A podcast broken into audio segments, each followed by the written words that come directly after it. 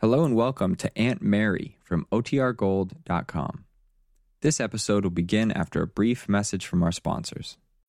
When you need mealtime inspiration, it's worth shopping Kroger, where you'll find over 30,000 mouthwatering choices that excite your inner foodie. And no matter what tasty choice you make, you'll enjoy our everyday low prices, plus extra ways to save, like digital coupons worth over $600 each week. You can also save up to $1 off per gallon at the pump with fuel points. More savings and more inspiring flavors make shopping Kroger worth it every time. Kroger, fresh for everyone. Fuel restrictions apply.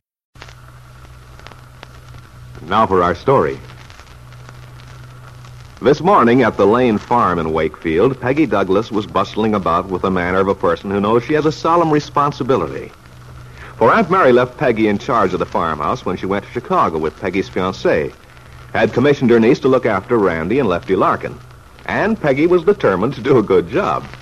Her waffles had been a great success at breakfast, and Afterward, Lefty had gone out to finish the chores, and Randy, Aunt Mary's son, had helped with the washing up.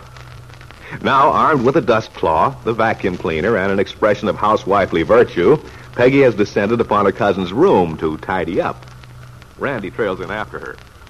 Hey, you don't have to bother with my room, Peg. There's nothing to do in here. There isn't. Well, look at this bookcase. Why, you could write your name in the dust on it. Oh, I keep it that way, in case I want to make some quick calculations. Never was any good at doing arithmetic in my head.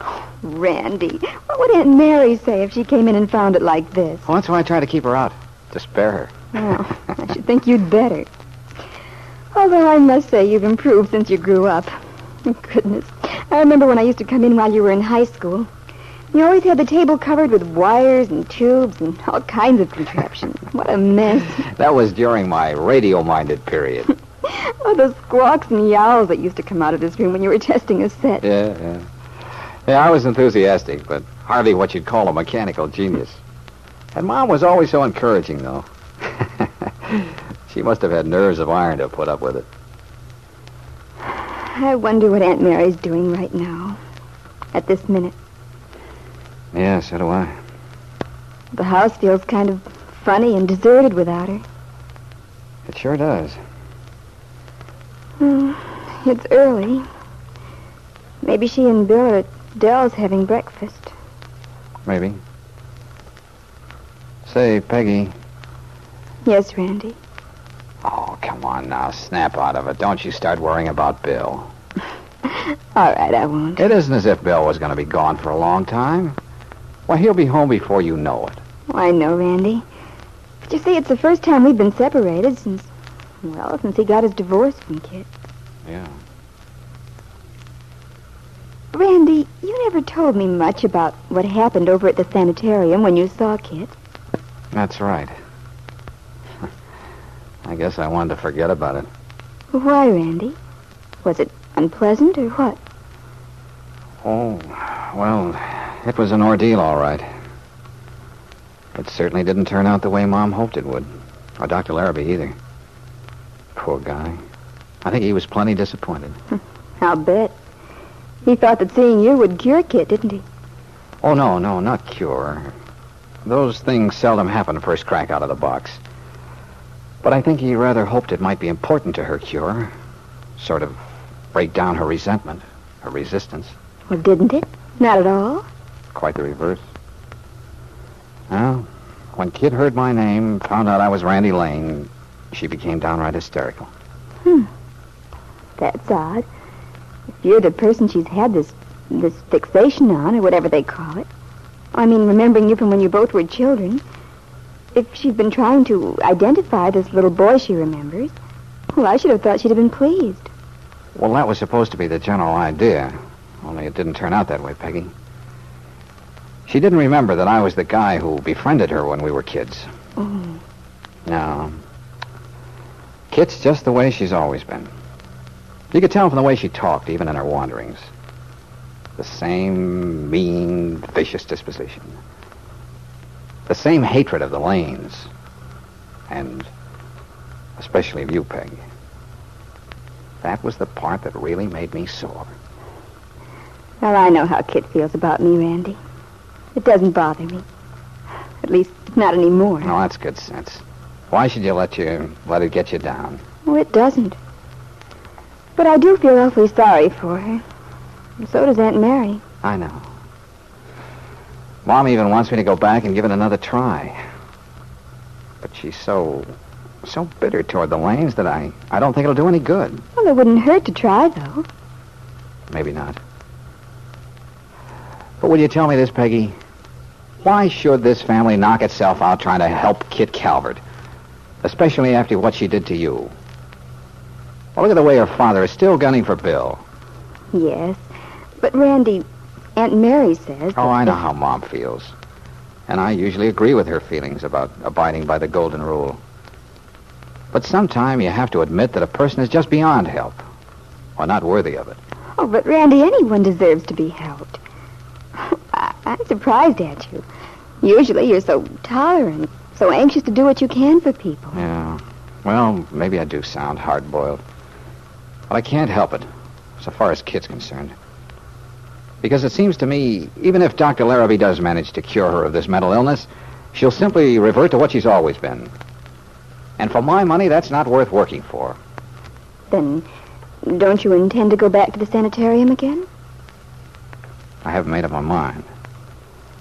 Mom's all for it, and I hate to disappoint her, so I might go just once more and see what happens. It'll be something to do anyway. Way to take up an afternoon. Why, Randy, what a crazy thing to say. Well, I hope you're not feeling bored now that you've been home for a while. No, no, of course not. It's not that I'm bored exactly. But darn it, I haven't enough to do. The farm's running smoothly, and Lefty takes care of most of the chores. I feel as if I have a lot of energy left over, and I don't know what to do with it. Yes, I've noticed that you've been restless, but I know well, I, I just have. I've been thinking maybe I should get started on something. Some little business, maybe. Hmm, that might be a good idea, but I can't see you as a businessman. You'd hate all the little details a businessman has to worry about. Maybe so. But at least it would keep me occupied. And that's one of the best cures for restlessness. Which reminds me, I have a little program worked out for you today, my pet. For me? yeah, I foresaw you'd be feeling lonesome for your boyfriend, so uh, I've got your day all lined up. Sister, you won't have time to feel blue. And by tonight, I expect to have you so tired you'll drop off to sleep the minute your head hits the pillow. Why, you'll be so exhausted. If anyone says anything about Bill's finding Mario, you'll say, Mario, who's he? And uh, why is Bill trying to find him? Oh, Randy, you'd have to really put me over the hurdles to get me into that state of mind. That's all I can think about. Whether Bill will find Mario, whether Bill and I will be able to get married. And that same moment in Chicago, Bill Meade's thoughts were occupied with the same problem. As he waited in Del Shipley's apartment for Aunt Mary, Bill Meade was wondering, too, whether he would find Mario Descari, whether he and Peggy would be able to complete their wedding plans. Then the young man sprang up eagerly as the door opened and Aunt Mary entered. Aunt Mary.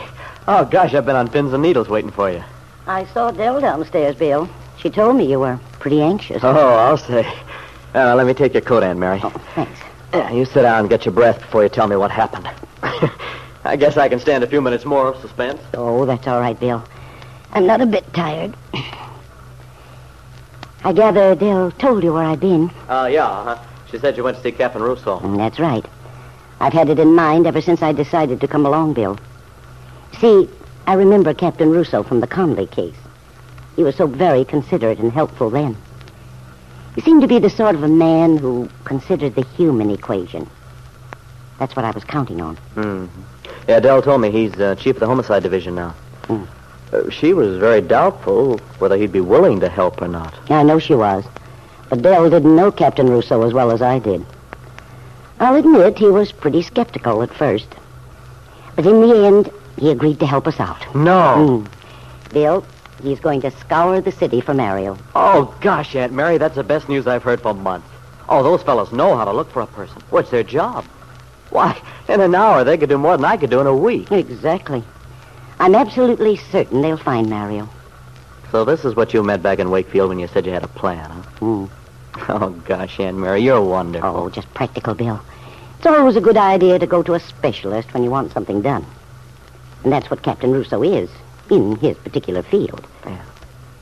Oh, gosh, this'll make all the difference. Well, it means we'll find Mario and and Peggy and I can get married. Uh, Aunt Mary, do you mind if I give you a big hug? Oh, Why, no, Bill. Come here. Oh, you're mind my hat. It's my very best Sunday go-to-meeting one. Never mind that. I'll buy you a new one when I get my job back.